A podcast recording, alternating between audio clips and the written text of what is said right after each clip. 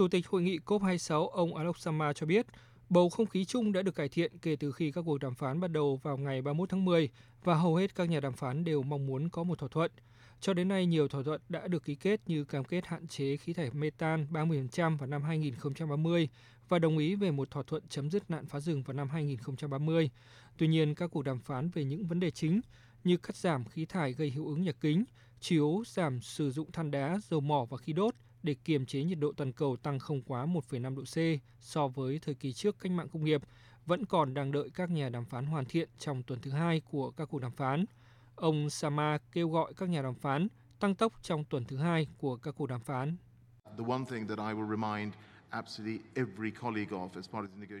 Một điều mà tôi sẽ nhắc nhở đồng nghiệp trong khuôn khổ các cuộc đàm phán đó là những gì các nhà lãnh đạo đã nói khi bắt đầu hội nghị thượng đỉnh này. Họ nói rằng chúng ta nên làm việc cùng nhau, chúng ta nên xây dựng sự đồng thuận và chúng ta nên cố gắng giữ nhiệt độ trái đất tăng không quá 1,5 độ C. Và tôi hy vọng đó là tinh thần mà các nhà đàm phán sẽ tiếp tục tiếp cận trong các cuộc thảo luận. Hiện vấn đề mấu chốt của những tranh cãi này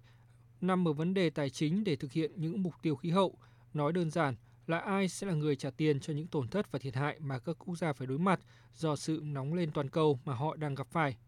Từ năm 2009, các quốc gia giàu có đã cam kết huy động 100 tỷ đô la Mỹ mỗi năm trong giai đoạn từ 2020 đến 2025 để giúp các nước đang phát triển đối phó với biến đổi khí hậu.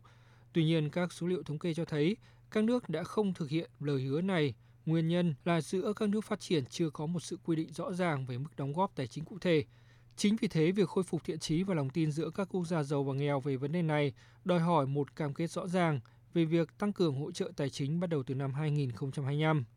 Từ nay cho đến lúc kết thúc COP26 vào ngày 12 tháng 11, các nhà đàm phán sẽ tiếp tục tìm cách giải quyết những vấn đề còn tồn tại kể từ khi Hiệp định Paris về biến đổi khí hậu năm 2015 được ký kết, tìm cách thúc đẩy các nỗ lực nhằm khống chế mức tăng nhiệt toàn cầu ở hơn 1,5 độ C trong thế kỷ này so với thời kỳ tiền công nghiệp.